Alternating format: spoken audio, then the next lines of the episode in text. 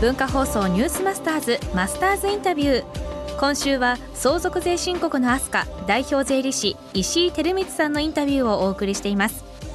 相続税申告のアスカでは相続で財産を減らさない仕組みづくりをテーマに掲げ顧客の方々に提案を行っています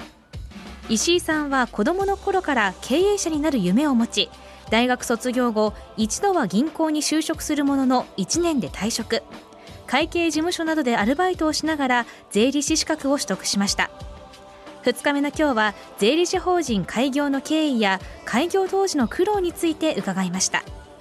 えー日本大学の法学部を卒業されて一度は銀行にはい、就職されますが辞めちゃったんですかえそうですね。あのーまあもともと経営者という思いが強いことと、はい4年生の時に、はいあの簿記の勉強をたまたまし始めたんえです。それはなんでですかまた4年じゃないですか就職活動ですよえっ、と就職する気はなかったんですね。あららららこれまた面白い でも周りの友達がみんな就職していくので、じゃあ私もいや例えば卒業して何するのって言った時に当然やることもなかったので。じゃあみんなと同じように就職しようということで後乗りで就職活動をまあしたところなんですけどで追いついて就職先が決まっちゃいますよね、あ追いついて就職はい入ってそれで当然あの本気で就職してないので、会社は何年でお辞めになったんですか 会社は1年です、ね、 1年、はいで、その後はじゃあ税理士のために勉強し始めて、まあ、アルバイトをしながらアルバイトしどなんなアがルバイらトしましたか新聞配達したり長谷川会計事務所にはい勤めまして5年勤めて、五年それであの税理士にを開業すぐするんですけどはいこの時もう奥さんもいらっしゃったんですかでもう結婚してまあそれはいしてつ結婚されたんですかえーっと1年か2年2年ぐらい前で、はいえー子供もちょうどできた頃のあそれはじゃあ長谷川会計事務所におお勤めの頃ですかそうですねということは税そう理です士そうなですそうですの資格を取る前にえーそうですね結婚して子供もおー長谷川会計事務所で子供が できたというおー開業の苦労はいっぱいあると思いますけどそうですねあのー